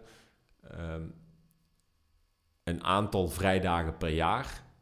nu ik het zeg, uh, denk ook daarbij na van, ja, we hebben daar bijvoorbeeld niet een vaste structuur in gebracht. Dat moeten we nog doen. Dus ja, daar praat, spreekt mezelf eigenlijk tegen dat je alles met een vaste structuur moet doen. Uh, dat merk je ook nu, want er is nou een bepaalde tijd is er geen uh, borrel geweest. Nu zijn we helaas zeg maar, de afgelopen uh, 2,5 maanden geconfronteerd zeg maar, met het feit dat het niet mag, dat je niet bij elkaar mag komen, dat er wel andere mogelijkheden zijn om dat te doen. Maar uh, uh, ja, het komt wel weer eraan dat er weer kleine groepen gewoon uh, dat, we, dat, we, dat samen mogen zijn. Dus die vrijdagmiddagborrel die gaat ook weer plaatsvinden. En dan is het eigenlijk de bedoeling, of in ieder geval was mijn bedoeling destijds, om, ik heb het samen met Maarten Koenen en Sid Vase van Mr. Hop, hebben dat opgezet. En dan hebben wij gezegd van ja, we willen eigenlijk wegblijven van de hele formele bijeenkomsten die er zijn. Of de, de, iedere, iedere vrijdagochtend zeg maar samen ontbijten om het dan te hebben over business. Um, maar meer elkaar gewoon op een hele laagdrempelige manier een aantal keer per jaar te treffen, zeg maar van oké, dus daar ben jij en wat, wat doe je eigenlijk? En ik denk dat dat ideale momenten zijn, zeg maar, om elkaar te leren kennen. En, en ook met elkaar te hebben over, ja, wat, wat doe je nou eigenlijk? En ik heb, ik denk dat je gemerkt hebt, zeg maar, bij ook, uh, wij hebben daar ook wat aandacht aan proberen te besteden, zeg maar, dat we een diverse groep ondernemers of ondernemende mensen geselecteerd hebben en gevraagd hebben of ze daar gewoon bij willen zijn. Um, en ook tijdens die bijeenkomst gevraagd hebben van ja, weet je, als je iemand hebt die daar ook graag of hierbij aan zou willen sluiten, ja, laat alsjeblieft weten en nodig die persoon gewoon uit. De enige restrictie die we daarbij hebben is dat we gezegd hebben in het begin van ja, als je een keer komt, ja, dan heb je gewoon een keer, ehm, ehm, eh, ja, moet je, de, moet je het gewoon een keer bij jou op de zaak organiseren. Dus we gaan je niet uh, confronteren met, met allerlei kosten die je moet maken of lidmaatschappen die je af moet dragen. Nee, we hebben gezegd, oké, we doen het gewoon heel low profile. Eén ehm, keer organiseren, dus je moet één keer zeg maar voor een man of 40, 45 moet je zorgen dat er wat drankjes in huis zijn en dat er een klein hapje is voor te eten. That's it. Ja, ook weer draag tra zo, ook weer laagdrempelig waar we het net over hadden. Ja. Dat komt ook hier weer in terug, want inderdaad, we hebben, er is geen lidmaatschap, er is nergens, ja, we zitten in een WhatsApp-groep, maar that's it. Ja. Ehm, je bent ook volledig vrij om de ene vrijdag wel te komen en de andere keer als je niet kunt, kom je lekker niet. Ook prima. Ehm, maar dat is wel het mooie, want je komt dan ook inderdaad op zo'n vrijdagmiddagborrel binnen. Um, ik denk dat je dan vaak 80, 90% ken je inmiddels na een aantal keer, maar er komen steeds ook nieuwe mensen bij. Dus dan is de vraag, wat doe jij eigenlijk? Daar begint hij altijd mee. Maar ja, een biertje of drie, vier verder, dan, uh, dan heb je gewoon gesprekken over hele andere onderwerpen. Of je bent uh, dieper ingegaan op, op business en op misschien een eventuele samenwerking, want die zijn er ook al veel uitgekomen. Ja. Of je bent gewoon uh, slap aan het ouwehoeren over het leven. Ik denk dat het charme is. Ja het hoeft niet altijd allemaal serieus te zijn. En dan kom ik weer terug op wat ik toen straks ook zei. Ja, weet je, uh, iedereen moet uh, uh, naar het toilet. En iedereen drinkt graag een keer een drankje. En dat doen we graag samen. En ik denk dat dat ook daar centraal staat. En er hoeft ook niet direct wat uit te komen. Hè? Dus je kunt het inderdaad eerst even over de koetjes en kalfjes hebben. En een maand of twee maanden later bel je elkaar op van... hé, hey, god, kun je, me hier en kun, je hier, kun je mij hier of daarmee helpen? Ik denk dat daar ook mooie samenwerkingen uit zijn ontstaan. Ja, zeker. Ik denk dat dat alleen maar verder kan, kan groeien. En je ziet nu dat het de laatste tijd, zeg maar de laatste 2,5 maand, is het uh, niet geweest. Um, het is weer tijd voor nieuwe. Dus ik ben ook al op de achtergrond, zeg maar, uh, uh, een aantal mensen aan benaderen om weer de volgende editie te laten plaatsvinden. Ja, dus die komt er weer aan. Moeten we hier de klok het maar eens als podium gaan laten plaatsvinden. dus bij deze vast. Lukt dat hier met 40 man? Vinden wij sowieso wel fijn om commitment af te spreken hier op de podcast. Wordt voor het blok gezet. hey, uh, Maarten, en uh, een andere vraag. Is er iemand die jou geholpen heeft um, in deze businesswereld? Of iemand uh, waar je wat van geleerd hebt? Dat je nog bij staat? Ja, zeker. Er staat mij sowieso iets bij. En um, dat is misschien niet voor iedereen een bekend persoon. Um, ik heb tijdens mijn uh, carrière, die ik voornamelijk zeg maar, bij, bij, bij, bij bedrijven heb doorgelopen, um, ben ik in eerste instantie toen bij de Rabobank werkzaam ben geworden, heb ik een traineeship gevolgd. Dus dan maak je als het ware kennis met diverse afdelingen van de bank om dan uiteindelijk zeg maar, te starten op de afdeling waar jij het meeste uh, comfort bij voelt. Of waar je gewoon het lekkerste bij voelt. En ik heb daarbij uh, in die periode bij de Rabobank Ude Vechel...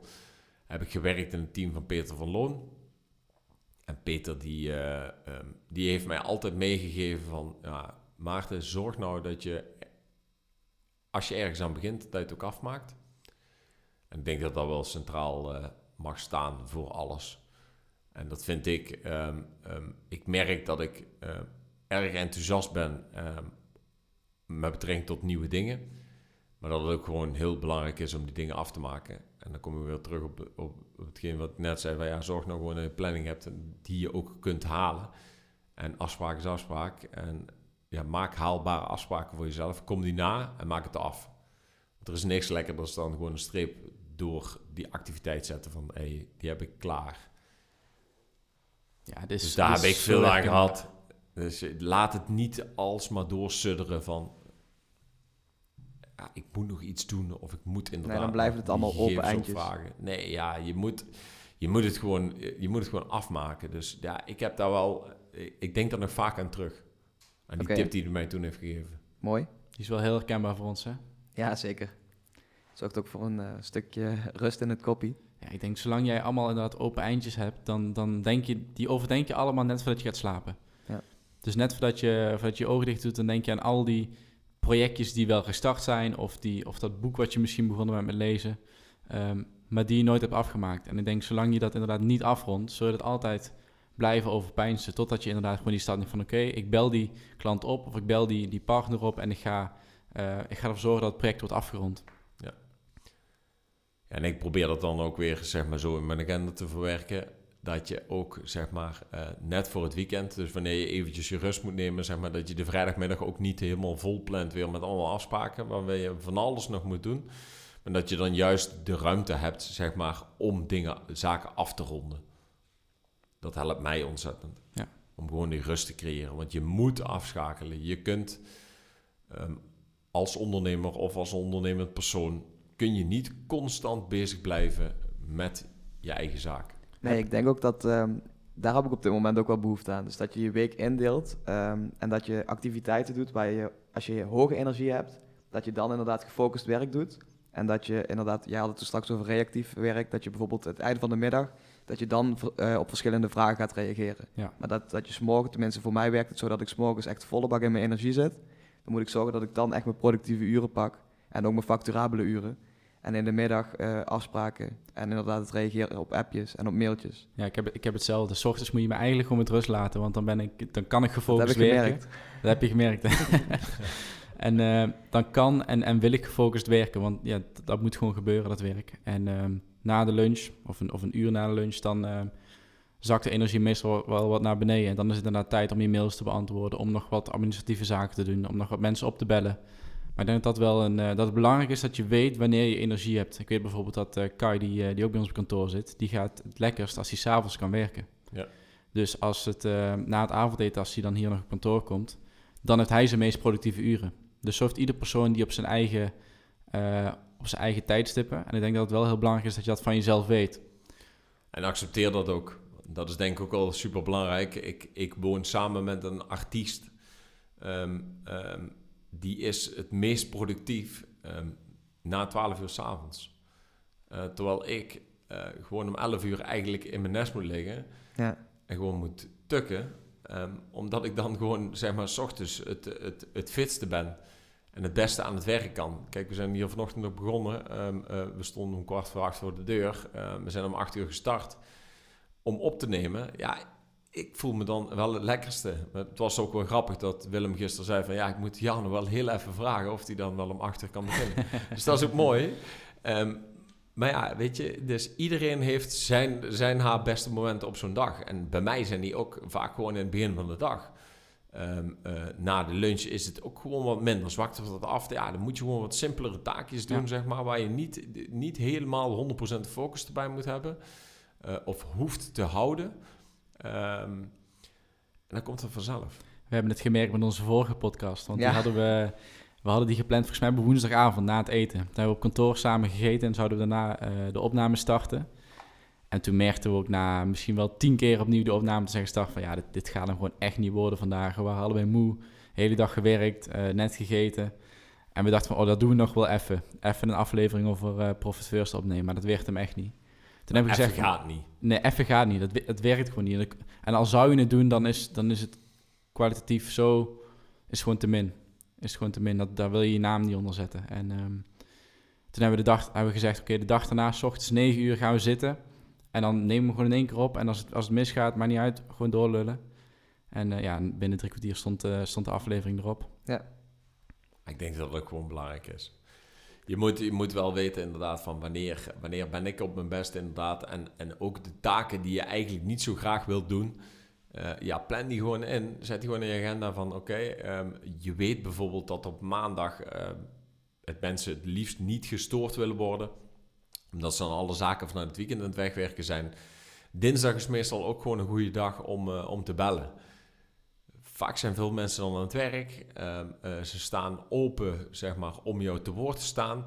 Woensdag is meestal een dag waarop veel uh, ja, mensen thuis zijn of thuis aan het werk. Ehm, ik wilde aangeven, nou, met name de, de vrouwelijke medewerkers zijn met name meestal zo'n woensdag bijvoorbeeld thuis. Nou, ehm, tegenwoordig zie je ook steeds meer dat mannen zeg maar gewoon part-time werken, dus dan op dat moment gewoon thuis zijn. Donderdag is ook wel redelijk een goed bezette dag um, op kantoor. Dus dan kun je ook veel mensen bereiken. Ja, en vrijdag moet je eigenlijk gewoon niet meer al te veel dingen uh, willen regelen. Moet je gewoon dingen afronden. En zorgen dat je klaar bent voor het weekend. Dus niet dan bijvoorbeeld je acquisitie bijvoorbeeld gaan doen. Dat doe ik zelf ook nooit. Er zit niemand te wachten, denk ik. Nee, ik denk het niet. En er is ook gebleken uit onderzoek dat het niet, dat het niet gewoon het geval is. De beste dagen zijn gewoon uh, zo'n dinsdag en zo'n donderdag. Om te bellen. Heb je dan ook uh, voorkeursdagen of voorkeur tijdstippen misschien wel, waarop je echt fysieke afspraken inplant? Of is dat gewoon wanneer het beide uitkomt? Ja, ik stem met, ja, ik, ik heb wel een voorkeur voor bepaalde tijdstippen op een dag, zeg maar, om, om afspraken te doen.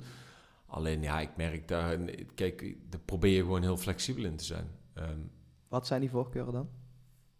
Ja, mijn voorkeuren zijn om, om dat ochtends uh, te doen. Um, maar ik laat dat gewoon ook afstemmen. Ik stem dat gewoon af op, op de wens zeg maar, van, van mijn klant. En als die bewijzen van een keer s'avonds wil uh, afspreken, of het is een keer op een zaterdag, of het is een keer op een uh, vrije dag.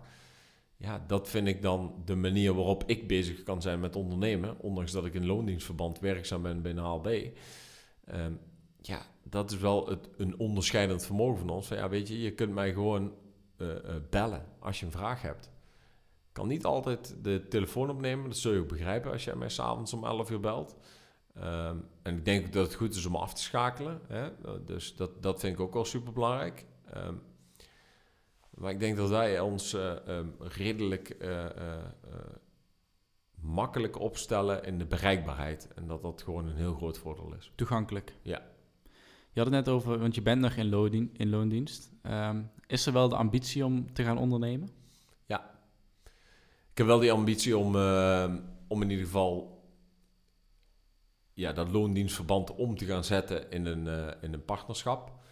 Um, dus mogelijk als partner zeg maar, toe te treden tot de huidige organisatie waar ik werkzaam ben. Um,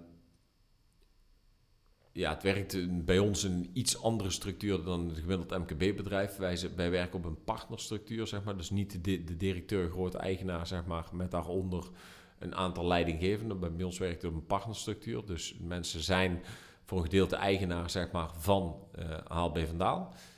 Um, en die partners zijn verdeeld over de diverse kantoren, zeg maar, die wij uh, in, in Nederland hebben. Um, ja, lijkt mij gewoon super gaaf om daar uh, onderdeel van uit te, te maken. Uh, om daar ja, bij te blijven en, en ervoor zorgen dat het ook van jezelf is. Is dat dan iets wat je intern al uit hebt gesproken en waar je ook zeg maar nu al stappen naartoe aan het zetten bent? Of is dat iets wat een keer op je pad moet komen en dan er wel of niet op inspringen? Ja, ik geloof niet zo zeg maar van dat het een keer moet gebeuren. Um, ik denk dat je dingen uit moet spreken en het daar ook over moet hebben en het ook gewoon vast moet leggen. Dus um, ja, ik laat dat tijdens mijn uh, zeg maar beoordelings- of functioneringsgesprek, hoe je het ook wilt noemen, um, laat ik dat wel nadrukkelijk terugkomen dat ik die ambitie heb. Um, want ik denk dat die ambitie hebben, dat het uitspreken van die ja, B-hack, dat dat gewoon uiteindelijk ervoor zorgt dat je dat ook kunt bereiken. Doe je dat niet, ja, dan gaat je sowieso niet lukken. dan krijg je van die verpieterde mensen die op een stoeltje zitten van... ja, de, de kans is mij niet gegund om als partner toe te treden binnen zo'n kantoor. Ja, heb je het zelf wel eens gezegd? Uh, nee, ja, oké. Nou, dan, dan, dan weet je waarschijnlijk al waar het pijnpunt zit. En dat is eigenlijk precies hetzelfde als wat, wat, wat inderdaad wij, ik ook doe in gesprekken met, met de ondernemers die ik voer. Ja, spreek je doel gewoon uit, dan kun je dat halen. En zo doe ik dat ook voor mezelf. Dus ik spreek dat zelf wel uit wat mijn doel is om te behalen. En daarvoor ben ik ook bereid om daar uh, uh, tijd en energie in te investeren. Dus daarom heb ik nu bijvoorbeeld, ben ik in september 2019 gestart met het volgen van een post-HBO-opleiding bedrijfskunde aan de Hogeschool van Arnhem en Nijmegen. En die is eigenlijk ter voorbereiding, zeg maar, op, um, op het MBA-diploma. Wat ik wil halen om ja, ook te zorgen dat je toch op een bepaalde manier, zeg maar, specialistische kennis ontwikkelt over die bedrijfskunde of over die bedrijfseconomie.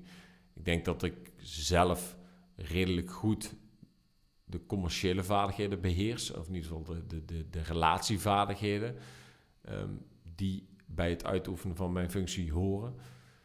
En ik denk dat ik nog eh, mezelf verder kan ontwikkelen op het gebied van die bedrijfseconomie, bedrijfskunde. Is het, is het een vereiste om die MBA te halen of is het puur intrinsiek dat je jezelf, je ziet ontwikkelmogelijkheden en je wil die gewoon benutten? Ik wil de, daar zelf uh, naar streven. Dus ik doe dat omdat ik dat zelf ook wil. Het is totaal geen vereiste dat ik dat uh, papiertje moet hebben. Is, dit, uh, is, is, dit jouw zakelijke einddoel? Dus is het zo van, oké, als ik echt partner ben, dan heb ik dat zakelijk echt bereikt? Of zijn er nog meer dromen, en dat kan ook privé zijn, dat die je graag zou willen uitvoeren nog in je leven?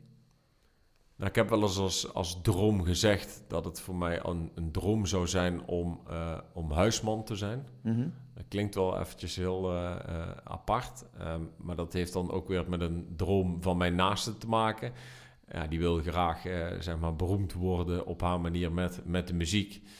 Um, en als dat dusdanig goed loopt, ja, dan moet ik denk ik ook ervoor zorgen dat in ieder geval thuis alles doordraait.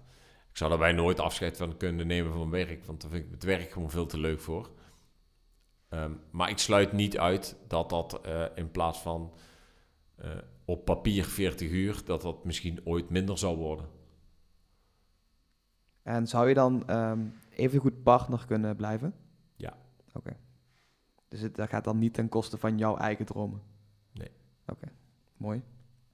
Hey, uh, is er een zakenman die jou inspireert? Dat je denkt van, uh, hey, hier kan ik wel inspiratie uithalen of dit vind ik vet. Ja, waar ik dan wel inspiratie uit haal, die heb ik, uh, de, dat is Verne Harnish. En die heb ik net ook genoemd. Die heeft een boek, De Groeiformule. Mm -hmm. En die zorgt er eigenlijk voor dat, dat je gestructureerd, zeg maar, je doelen kunt behalen. Um, en de doelen uit moet schrijven om ze uiteindelijk te kunnen behalen. Dat vind ik een, een, een, een, een heel leuk boek wat ik gelezen heb.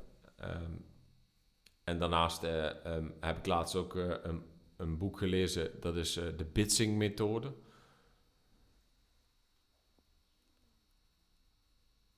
En dat boek dat is geschreven door Frans de Groot, Amsterdammer.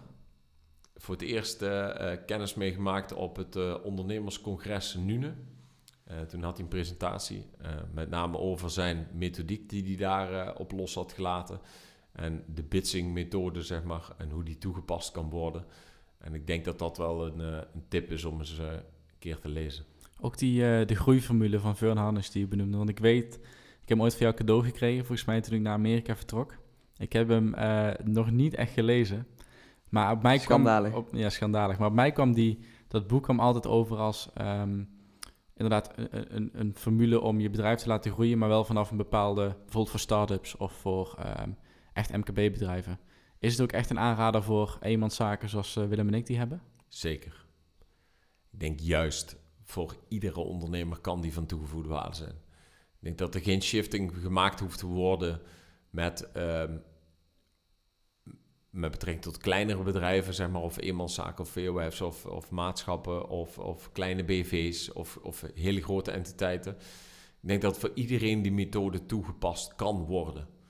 En natuurlijk worden daar in dat boek worden voorbeelden gebruikt van hele grote organisaties.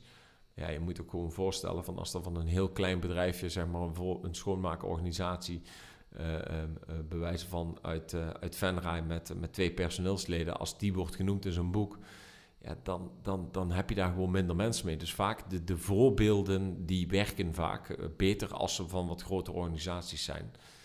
dus daarom worden die voorbeelden daarin gebruikt. Maar ik denk dat die theorie voor iedereen toepasbaar is. En stel jezelf die doelen en maak een pad of zet een pad uit op de manier waarop je dat wilt gaan bereiken. Ik denk dat dat voor iedereen geldt. Klein, groot, jong, oud. Ik zou hem gewoon lezen. Oké. Okay. Hebben we even over boeken gehad. Uh, zijn er ook favoriete films of series waar je denkt van... hé, hey, daar heb ik wat uh, van opgestoken of uh, daar heb ik wat aan gehad? Of is dat voornamelijk gewoon voor vermaak wat je kijkt? Ik kijk niet heel veel films.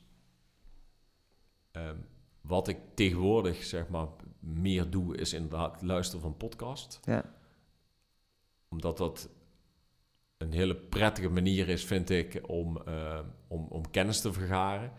En ook op de momenten dat je bijvoorbeeld, uh, nou, ik zit redelijk vaak in de auto. Uh, maak daarbij uh, zeg maar de nodige uurtjes, de nodige kilometers. En dan vind ik het gewoon lekker om naar zo'n podcast te luisteren. Heb je daar nog tips voor? Welke moeten we gaan luisteren? De podcasts die ik graag luister zijn die van, van Ben Tigelaar. Van BNR. BNR. Dus en ik vind zelf de innovatiewasstraat vind ik ook altijd leuk om te luisteren. Die ken ik nog niet. Dus daar zou ik zeker eens naar, uh, naar zoeken op die podcasts.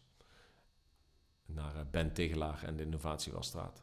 Okay. Ik denk dat je daarop uh, op een hele andere manier zeg maar, met mensen hun, hun, verhalen hoort. En ik vind zelf, die Ben Tegelaar vind ik, vind ik wel prettig persoon om naar te luisteren. gewoon een hele relaxte vorm zeg maar, van, van interviews afnemen. Eh, hele concrete voorbeelden noemen van organisaties ehm, waarmee hij samenwerkt en mensen aan het woord laat en ook hun persoonlijke verhaal zeg maar, laat vertellen over, over de manier van zaken doen. Dat staat mij wel aan. Dus het is ook de, de persoon zeg maar, waar ik, waar ik, waarin ik mezelf ook wel kan vinden. Oké. Dus ehm, de, ik, heb, ik heb geen films. Ik vind het verder ook wel leuk om docu's te kijken. Um, met een educatief karakter. Dat vind ik altijd wel mooi. Ben je toevallig op dit moment The Last Dance aan het kijken van Michael Jordan?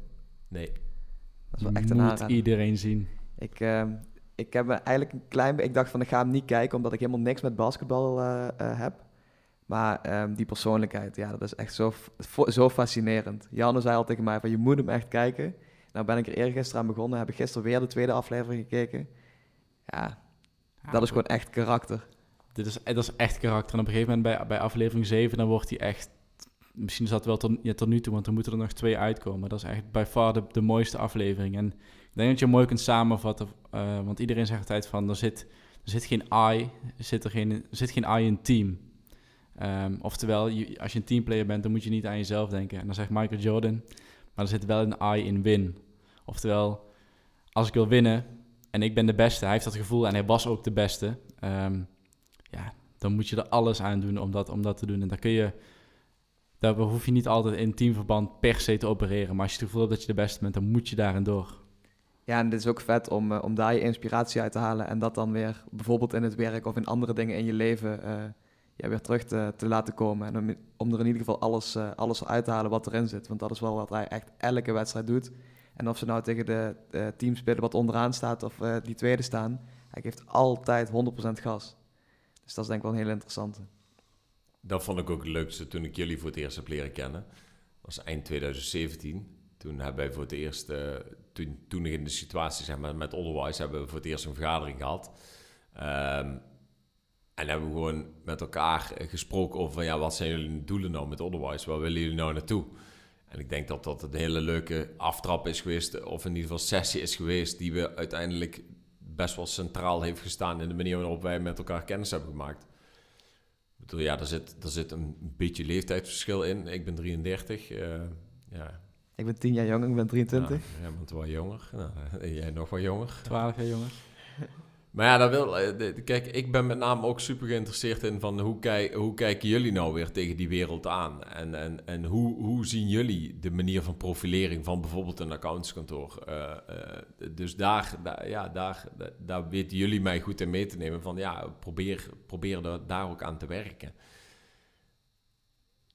En ik denk dat dat uh, een inspiratie vormt, ook, ook voor mij, om op, die, op zo'n manier zeg maar, met jonge ondernemers bezig te zijn en om te horen van wat, wat, ja, wat willen jullie nou? Of hoe denk je nou over, over mijn business? Ja. De manier van profileren en, en de manier, ja, kijk, je, je nodigt me uit om hier daarover te komen beurten. Ja, dat doe ik graag. Ja, ja dan werkt die twee kanten op. Hè? Dus dan is het niet alleen maar um, dat wij vragen stellen aan jou als de ervaren uh, bedrijfsadviseur waar wij ontzettend mee geholpen worden. Maar dan kunnen we ook wat teruggeven. Dus hoe kijken, inderdaad wat je zegt, hoe kijken jullie tegen een, ja, een accountants, accountantskantoor aan, wat toch best wel altijd het imago heeft van degelijk en, uh, en conservatief. En, en hoe kunnen we daar vernieuwing aanbrengen? Dus ja, dan heb je wel mooi die wisselwerking te pakken, denk ik. Ja, ik denk dat we daar ook goed met elkaar over kunnen praten. En denk dat, jullie daar wel hele waardevolle tips in geven. Ja, ik denk dat die combinatie ook uh, heel interessant is van de ervaring die jij meebrengt. En ook het stukje netwerken, afspraken maken, eigenlijk een beetje de formele zaken. En wij die echt volle bak in de internetbubbel zitten, leven, ehm, om die combinatie aan te gaan. Ja. Ehm, ik wil eigenlijk altijd afsluiten, of wij willen altijd afsluiten met een, eh, met een gouden tip voor de luisteraars. Heb jij er een? Of het kan een opmerking zijn, dat kan een gouden tip zijn. Ehm, wat wil jij de luisteraars meegeven? Ik zou de luisteraars mee willen geven, als je dus afspraken maakt, komt het dan ook gewoon na. Ja. Heel belangrijk. En lukt het niet, gewoon informeren van luister, ik sta ervoor, ik ga het net niet halen. Ehm, gewoon met de billen bloot vertellen, oké, dan lukt het wel. Ja, dat vind ik een hele mooie. Sluit heb jij ooit al daarmee een keer tegen mij gezegd en die is me altijd bijgebleven. En die heb ik laatst bij de training zelfs als eh, algemene quote eh, opgeschreven van Ja. afspraken maken en die afspraken nakomen. Het is eh, jouw, het klinkt heel makkelijk, maar ga maar eens na ehm, hoe moeilijk dat het is om dat ook echt te doen. super lastig. En ik denk, ja, ook iets wat voor mezelf ook, of eh, wat ook voor zelf centraal staat. Dat is gewoon doen. En af en toe is het goed om ergens heel lang over na te denken. eh, maar af en toe moet je, je moet ook gewoon dingen uitproberen. Je moet gewoon doen. En je moet gewoon een bal hebben om gewoon een keer iemand op te bellen en te vragen van... Oké, gaan we nou zaken doen? Ja of nee? Met een mooi woord noemen ze het acquisitie. Koude acquisitie. Ehm, binnen onze branche is dat niet echt veel voorkomend. Uh, maar ja, laat het gewoon doen en laat het gewoon vragen aan de desbetreffende ondernemer. Uh, van ja, wil je nog een keer overstappen? Gaat het uiteindelijk gebeuren, ja of nee? Uh, nee, ja, even goede vrienden, maar dan, ja, dan kunnen we gewoon samen een biertje drinken of zo. Maar dan hoef ik dat in ieder geval niet meer uh, daarover uh, te hebben en daarop terug te komen. En dat is ook al wat, je, wat, wat we het net over hadden. We noemen gewoon de olifant in de ruimte. Van, ja, hier gaat het volgens mij ook wel om. En ik wil dit gewoon heel graag vragen. Dus ik stel die vraag ook gewoon. En no hard feelings. Um, ja, en als het gesprek dan beëindigt, ja, zo so be it. Dan uh, gaan we door naar de volgende. Dan is dat losse eindje voor jouzelf ook uit je hoofd. Ja. Dus dan heb je dat ook afgekaderd, zeg maar. Dus afspraken maken, afspraken nakomen is voor mij heel belangrijk en gewoon doen. Top man. Ik denk dat dat wel een hele mooie is om hem, uh, om hem ook af te ronden. Um, dat was weer voor vandaag. Bedankt voor het luisteren. Uh, volg je ons no nog niet, volg ons dan even op Spotify en of iTunes. En heb je vragen, um, kun je ons altijd even een DM sturen op Instagram. Dat kan @janopeters met dubbel E of Willem Vullings. En, um, en de volgende gast is? Pim Litjes van Rewind Events, Rewind Amsterdam.